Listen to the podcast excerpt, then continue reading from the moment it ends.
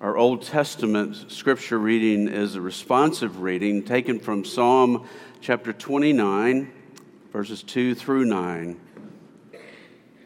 Hear the word of the Lord. Ascribe to the Lord the glory due his name. Worship the Lord in the splendor of holiness. The voice of the Lord is over the waters. The God of glory thunders. The Lord over many waters. The voice of the Lord is powerful. The voice of the Lord is full of majesty. The voice of the Lord breaks the cedars. The Lord breaks the cedars of Lebanon. The voice of the Lord flashes forth flames of fire. The voice of the Lord shakes the wilderness. The Lord shakes the wilderness of Kadesh. The voice of the Lord makes the deer give birth and strips the forests bare.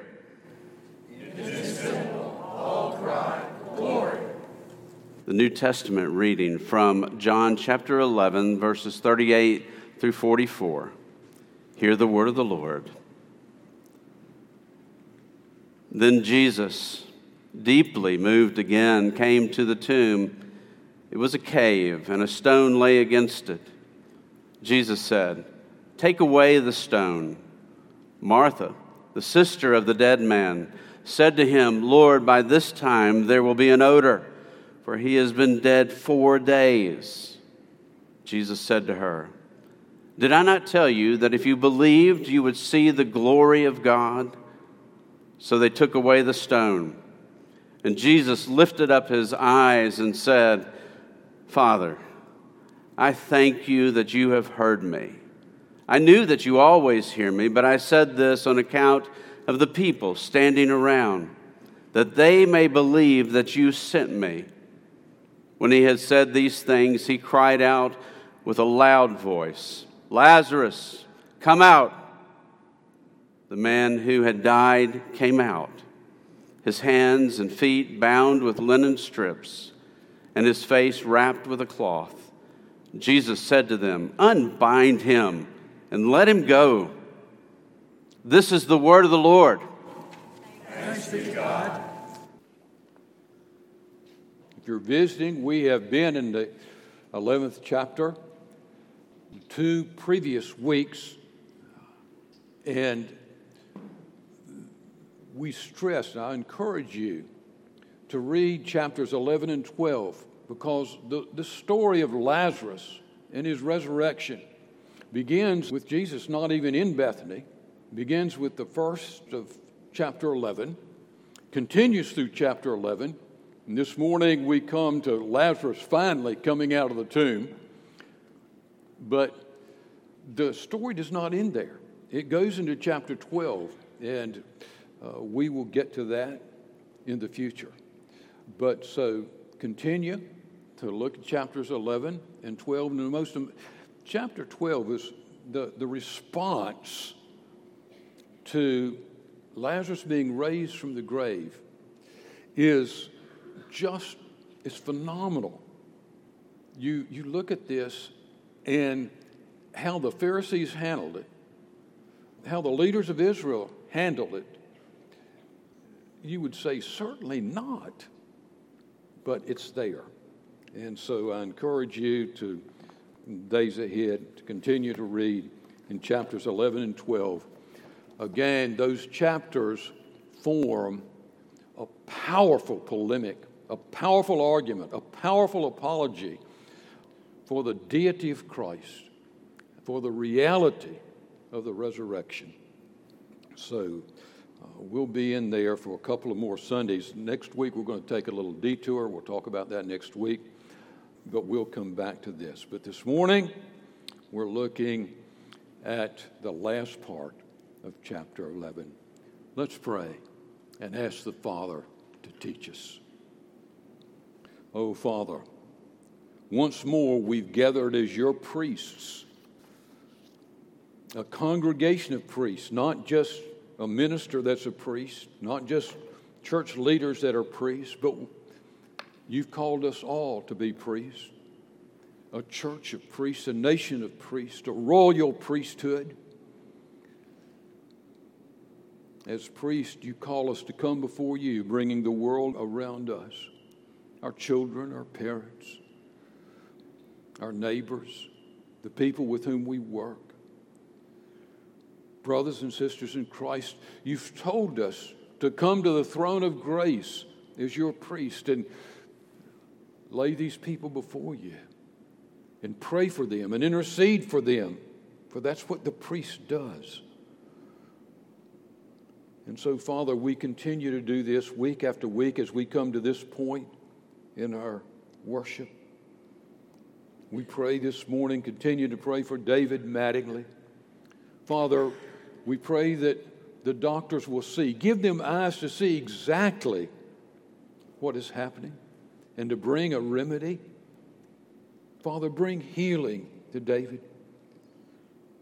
We thank you, Father, for his very persistent, constant faith.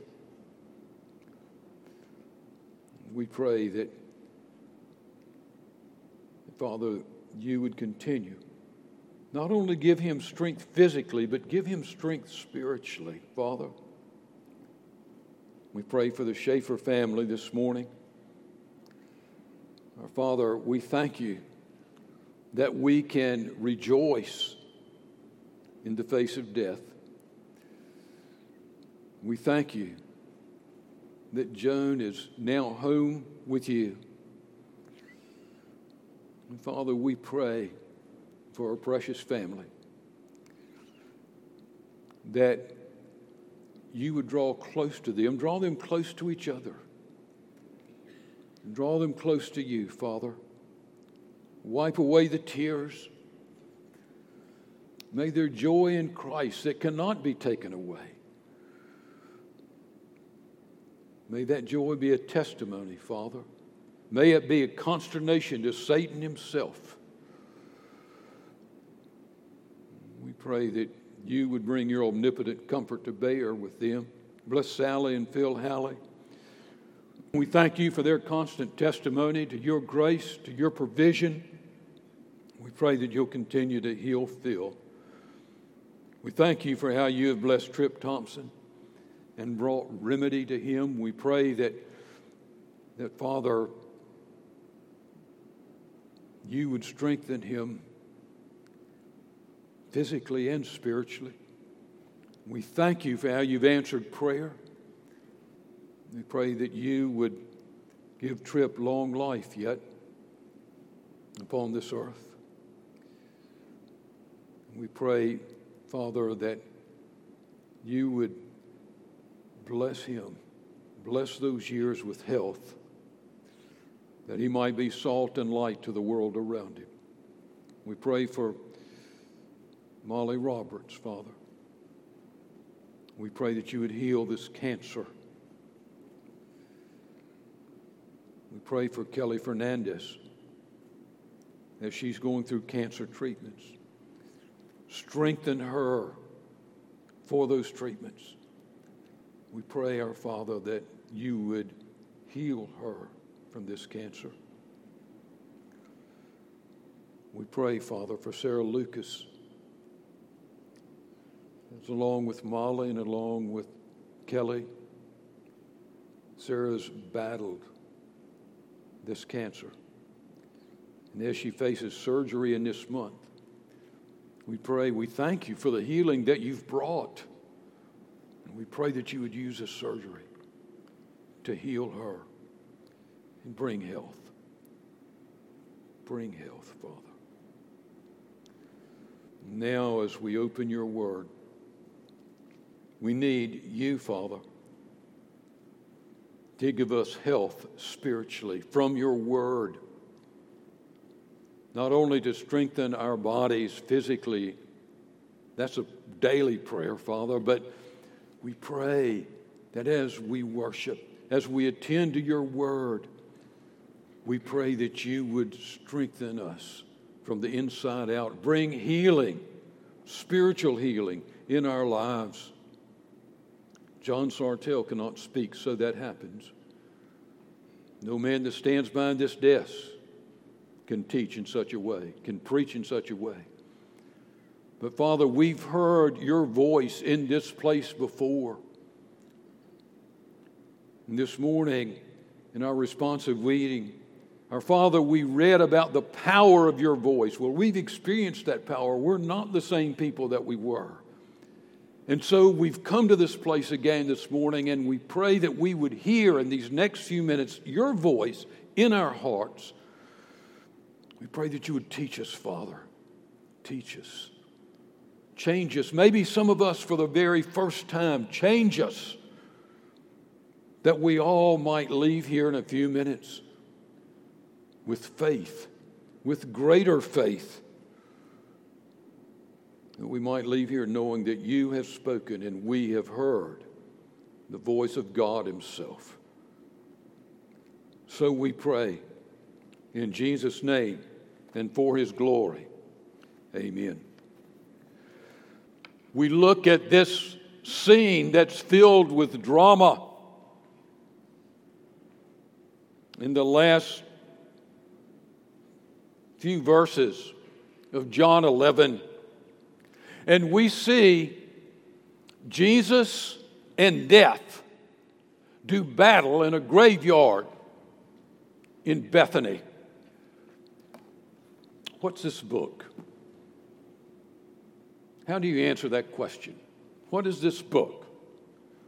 Most of us would answer it's the written Word of God. And all of us, whether we believe it is the Word of God or not, we're forced to say it claims to be the Word of God. It's God speaking into our world, literally. That's what this is. That's what it claims. Well, what happens when God speaks into our world? That's what this book does. It speaks into well, what happens? Well, wherever we are, whatever we're doing, when we encounter this book, we're hearing God's voice.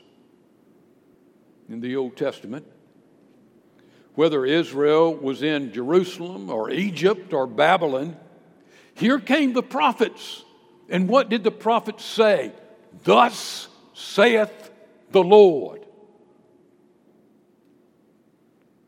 This is the voice of God, they were saying. We have seen on two previous Sundays that the 11th chapter of John is, in the first part of chapter 11, is about Jesus' interaction with the disciples about Lazarus, whom they discovered is deathly ill.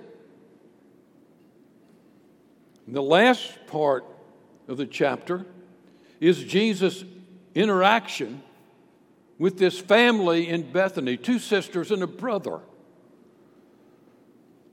They were friends of Jesus and had sent him a message that Lazarus was ill. All through our study in John, we have seen in every chapter the claims that Jesus made to deity. It's on every page. We see it and we understand that He is the very Word of God. That's how He's portrayed. He's the very Word of God. How does John start his gospel? That first Sunday, as we looked, we read it. In the beginning was the Word, and the Word was with God and what? And the Word was God. And then what we read? And the Word became flesh. So he's the very Word of God, he's the very voice of God. So, what was this voice of God doing in the story recorded in chapter 11? How did the voice of God respond in this interchange with the disciples about the sickness of Lazarus. How did this voice of God respond with the two sisters? Well, first, as we talk about the voice of God, he was doing what the voice of God always does. He was making claims and instructing his disciples and instructing Martha and Mary. Now let's stop and think about that for a moment. This was the omniscient, all knowing voice of God instructing people whom he loved and who loved him.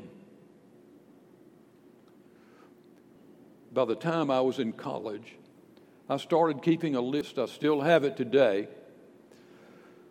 A list of people that I know, personally know, that are known for their wisdom. Now, now they're not omniscient, they're not all knowing, only God is. But they're wiser than most, I've found to be wiser than most people. And I've traveled across the country to speak to such people in times when I really needed sound counsel, sound advice. Oh, Martha sent a message to Jesus. And she was saying, Get here, quick. Lazarus' life is in danger. And she doesn't say it, but that's what she meant. Come and heal him. So here's Jesus. He arrives after, purposely, after we've looked at this, purposely, after Lazarus died. And as he speaks to Martha, this was our subject last time. As he speaks to Martha, what's he doing? He's doing what God always does, what the voice of God always does. He makes claims and he instructs. Go to the, go to the verses on which we focused the last time we were together in this passage. Look at verse 21. Martha said to Jesus, Lord, if you'd been here, my brother would not have died. But even now I know that whatever you ask, God will give you. Jesus said to her, Your brother will rise again. Martha said to him, I know he'll rise again in the resurrection on the last day. Jesus said to her, I am the resurrection and the life. Whoever believes in me, though he die, yet shall he live, and whoever lives and believes in me shall never die. Do you believe this? Now, very simply, what was the voice of God doing there? What was Jesus doing? He was making claims and he was instructing, teaching, he taught her that, what did he say? Your brother will rise again. He told her that, he said to her, I am the resurrection. That's gigantic claim. I'm the resurrection and the life. He said, Whoever believes in me will never die. So here he is. He's not healing Lazarus. Lazarus is dead, physically dead. But he makes claims and he instructs. What did, and this is not on your scripture sheet, but I hope that a good number of you are thinking about 2 Timothy 3:16. You know the verse. Many of you haven't memorized. All scripture is breathed out by God all this, this is scripture, all this is breathed out by God. And it's profitable for what? Teaching, reproof, correction, and training. So, here's Jesus making claims and instructing. The omniscient voice of God does that all through Scripture. Remember when God revealed himself to Moses when Moses was on the backside of the world, a forgotten shepherd. And God comes to him in the scene of this burning bush that would not be consumed. And in Exodus 3 6, we read, And he said, and God said, I'm the God of your father Abraham, the God of Isaac, the God of Jacob. And Moses hid his face. He was afraid to look at God. So, what was voice of God doing there in the wilderness with Moses? Well, first, he made a claim Moses, I'm the God. You know Abraham. I'm the God of Abraham. I'm the God of Isaac. I'm the God of Jacob. That's his claim. And then what did he do? He instructed him to go to Egypt and lead Israel, lead his people out of Egypt. What was he doing? He made claims and instructed. Now, Jesus claimed to be that same voice, making claims to his identity and instructing all who heard him about how to live their lives. Look at the Sermon on the Mount. What was he doing all through that sermon? Look at Matthew 5 21 there on your scripture sheet or in your Bibles. You have heard it was said to those of old, You shall not murder, and whoever murders will be liable to the judgment. But I say to you that everyone who is angry with his brother will be liable to judgment. Whoever insults his brother will be liable to the council, and whoever says, You fool, will be liable to the hell of fire. So if you're offering your gift at the altar and there remember your brother has something against you, leave your gift there. Go be reconciled to your brother. And then come and offer your gift. What was the voice of God doing on the mountain? He was teaching. He said, but he also was made a claim there. Did you see it? He said, you have heard, he's talking to the crowd, he said, You have heard it was said, You shall not murder. Jesus was quoting what God told Israel at Sinai. And then Jesus again makes a claim to deity. He said, You have heard it was said, Do not do murder, but I say to you. Stop right there. That's another claim to deity. We, we usually walk by, we don't see it. He was not contradicting what God said, he was explaining the depth of the teaching that God had given Israel. What was the voice of God doing? He was instructing the congregation. I love that about Scripture. It's the voice of God instructing us, instructing me about who He is, about who I am, instructing us about the world around us. It was, it was that voice that told us first time. Do you remember when you began to realize that you were indeed a sinner? Do you realize when you began to understand what the incarnation was, what the cross was about, and your sin, your personal sin, The sewer of your sin was unloaded on Christ.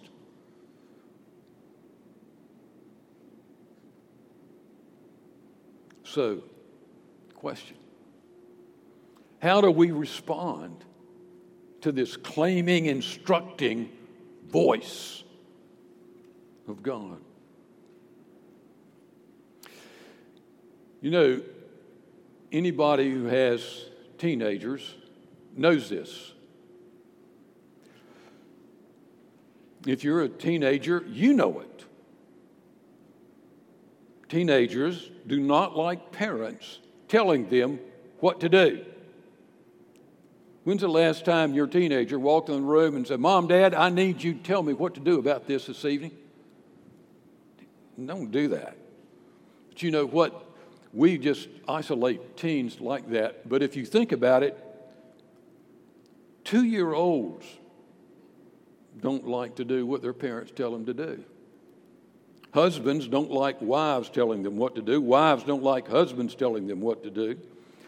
We don't like our friends telling us how to live. R.C. Sproul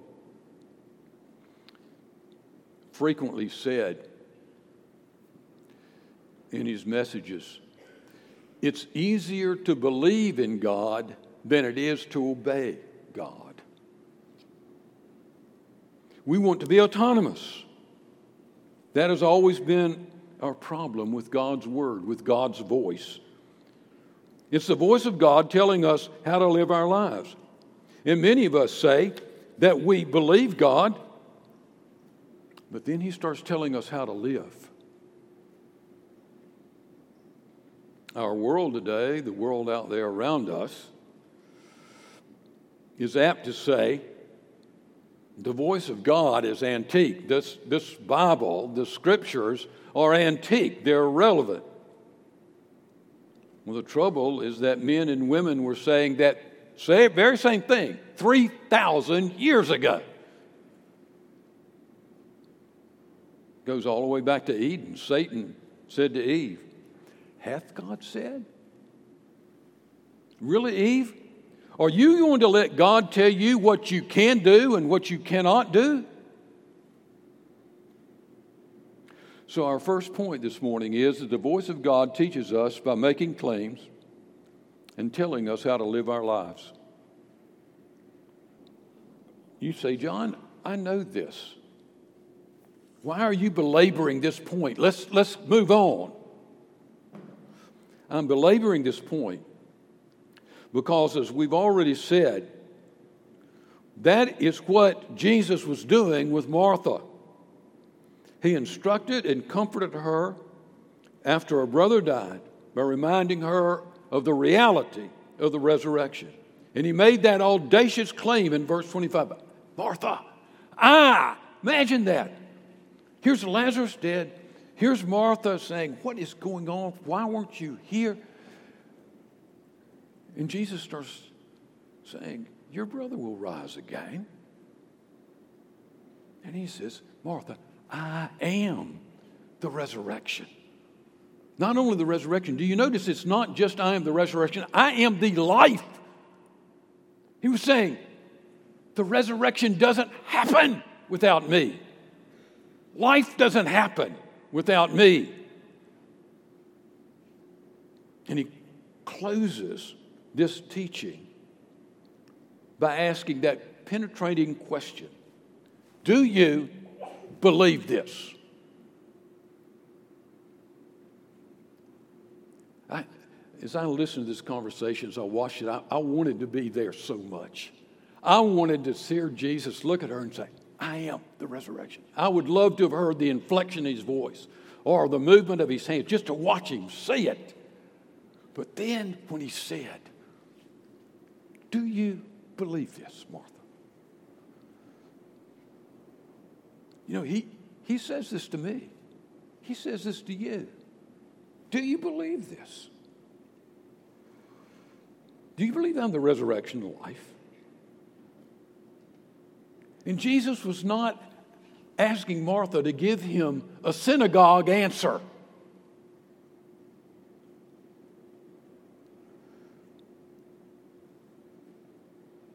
Don't try giving him a Sunday school answer in this. Is this your faith? Have you bowed the knee to Him and said, Yes, Jesus, I believe your claims. I believe you're the Son of God who took on flesh. I love you. I, w- I want to conform my life to your instruction. So don't say that too quickly because there's a second question. First question is Do you believe this? Second question is this Does your daily life at home, your daily life at work, your daily life on the golf course, does your daily life look like a life that is following the directions of the voice of God? I lived with this all week long, looking at that question. So I have to, I have to ask you.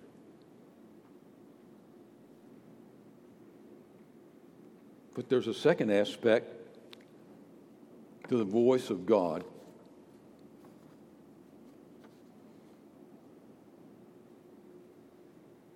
Voice of God also commands with omnipotent power.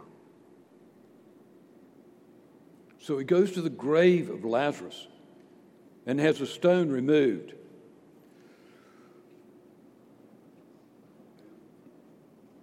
This would have been a stone that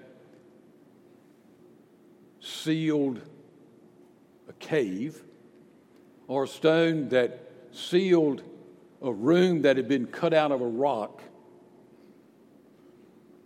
And he goes, he says, Let's go to the tomb. He goes to the tomb. And he says, Roll away the stone, move the stone.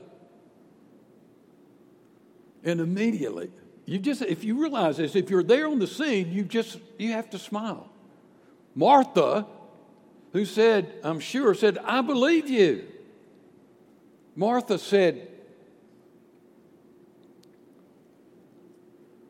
No, don't do that, Jesus. Don't do that. That's gross. He's been dead four days. There's an odor. That's what the ESV says. I like the King James Version better. It says, Martha said, He stinketh. He stinketh. Jesus was about to raise Lazarus from the dead, and she was worried about the odor.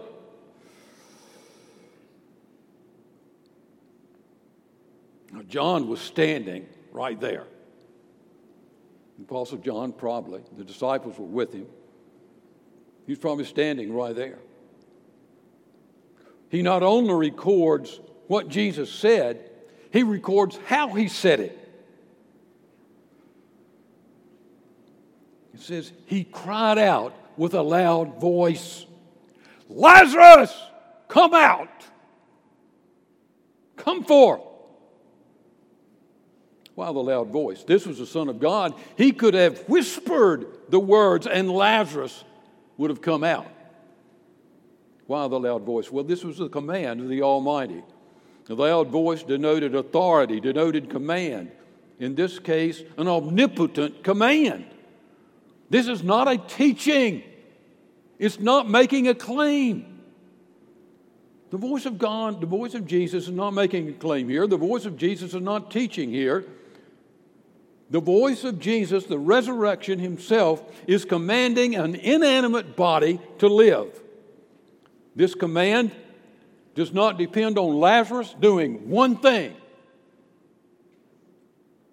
It does not depend on Lazarus exercising his faith. It does not depend on Lazarus somehow willing himself to live again. It only depends on the power of the speaker. It was a command of an omnipotent voice, the same voice that had been claiming and teaching, but now was commanding. And Lazarus had no choice in the matter, he had to live. It was like the voice of God in the first chapter of Genesis. God said, Let there be light. And there was light. There had to be light. Why? Because God commanded it. When God is speaking, making claims, and teaching in Scripture, His omniscient voice, His all knowing voice, His wise voice, people have an option. They can walk away. They can believe. They can disbelieve. They can obey. They can disobey. Look at Herod and Pilate and the Sanhedrin. They're all examples of that. They heard the very voice of God claiming and teaching, and what did they do? They crucified him. God, in his patience and plan, allowed men to do the unthinkable. But when Jesus speaks with omnipotent voice of command, there are no options. Animate and inanimate in his creation must conform to his command. What happened in the graveyard in Bethany what happened when mighty death was confronted by Jesus. Lazarus was dead. Death held Lazarus, the body of Lazarus, held the body of Lazarus in what we would think would be an eternal grip. And Jesus shouted, Lazarus, come out. And death lost its grip. Death was conquered right there. The voice of the Almighty was not teaching its people how to live. He was the Lord of the universe commanding his universe. Folks, now we're where we've been headed this whole time. This was a microcosm. Jesus meant it to be this. This was a microcosm of what will happen when Jesus returns. I've been wanting to read this. Those last two weeks we were in chapter 11. I've wanted to read this, and I've resisted. I could have read it the two previous weeks. I said, but no, I'm going to save it to this moment. 1 Thessalonians 4:13 But we do not want you to be uninformed brothers about those who have fallen asleep that you may not grieve don't grieve as others who do not have any hope for since we believe that Jesus died and rose again even so through Jesus God will bring with him those who have fallen asleep for this we declare to you by the word from the Lord now look at this that we who are alive are left to the coming of the Lord will not precede those who have fallen asleep, for the Lord himself will descend from heaven. What? With a cry of command. He'll say it again Come forth. With the voice of the archangel and with the sound of the trumpet of God, and the dead in Christ will rise first. Now, their souls will return with him, it says. He'll bring those with him that have gone on before, but they're going to receive a resurrected body. The whole scene in Bethany will be repeated on a much larger scale, a worldwide scale. Jesus will enter the graveyards of the world with a loud cry of command. Don't ask me what the voice of the archangel is. I'm, I don't know. Not sure. But I know this that cry of command from Jesus is without equal. Commands a universe. And every human being that has ever lived will conform to that command, the command of that voice on that day. C.S. Lewis spoke of that moment in his powerful work, Mere Christianity. Bear with me and read on your scripture sheet. It's the bottom of your scripture sheet. I put the quote there so that you could put it on your refrigerator or somewhere where you see it frequently. Lewis wrote this, speaking about the second coming and the voice of God God will invade, but I wonder whether people who ask God to interfere openly and directly into our world quite realize what it would be like when He does.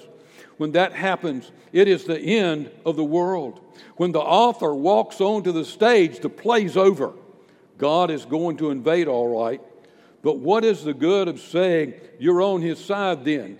When you see the whole natural universe melting away like a dream and something else, something that never entered your head to conceive, comes crashing in, something so beautiful to some of us and so terrible to others that none of us will have any choice left for this time, it will be God without disguise, something so overwhelming that it will strike either irresistible love or irresistible horror into every creature. It will be too late then to choose your side. There is no use saying you choose to lie down when it becomes impossible to stand up. That will not be the time for choosing. It will be the time when we discover which side we really have chosen whether we've realized it before or not. Now, today, this moment is our chance to choose the right side. God is holding back to give us that chance. It will not last forever. We must take it or leave it. End quote. When Jesus shouts on that last day, what happened at Bethany will happen the world over.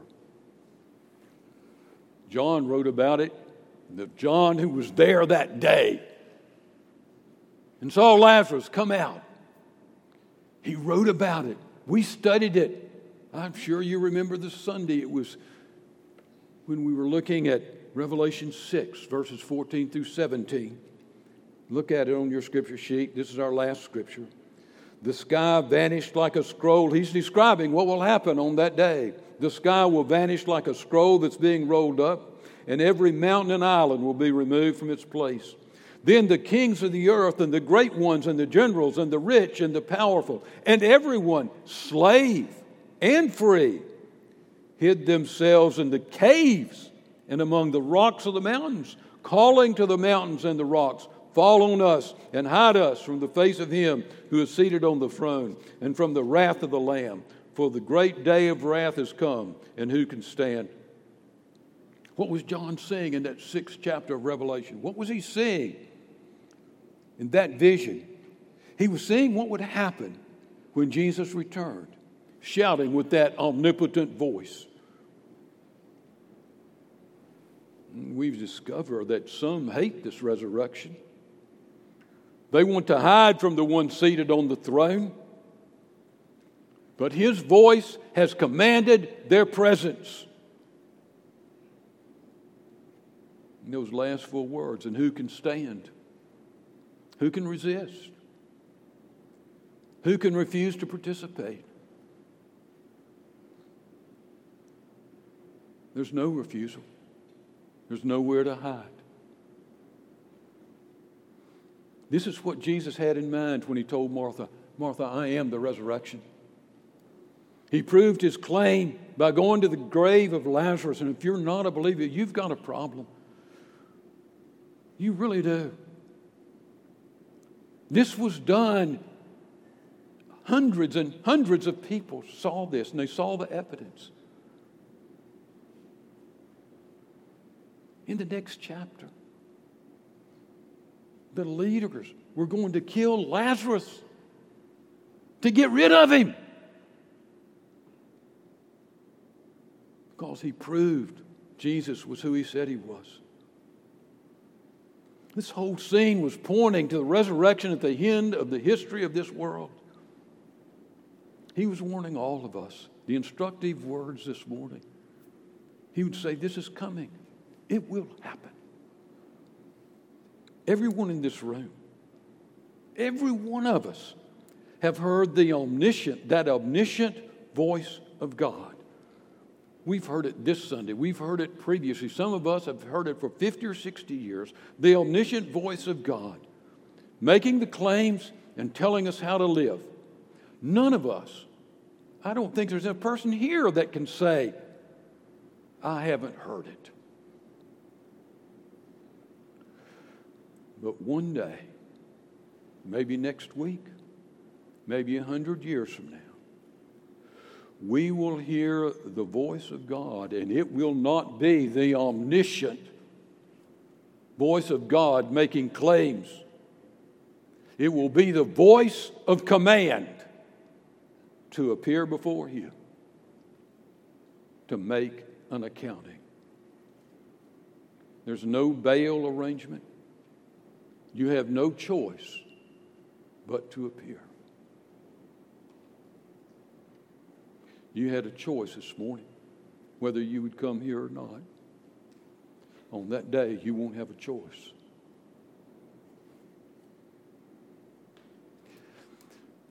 I hope, I hope that you're looking forward to that day. Because on that day,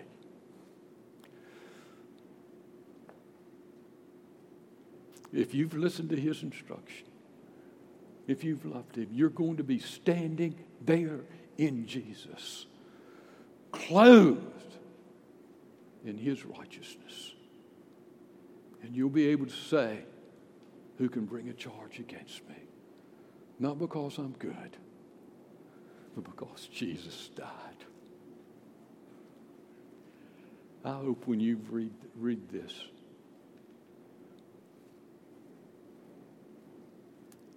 thinking about that day, you're saying, Hallelujah, Hallelujah. I can't wait. Amen.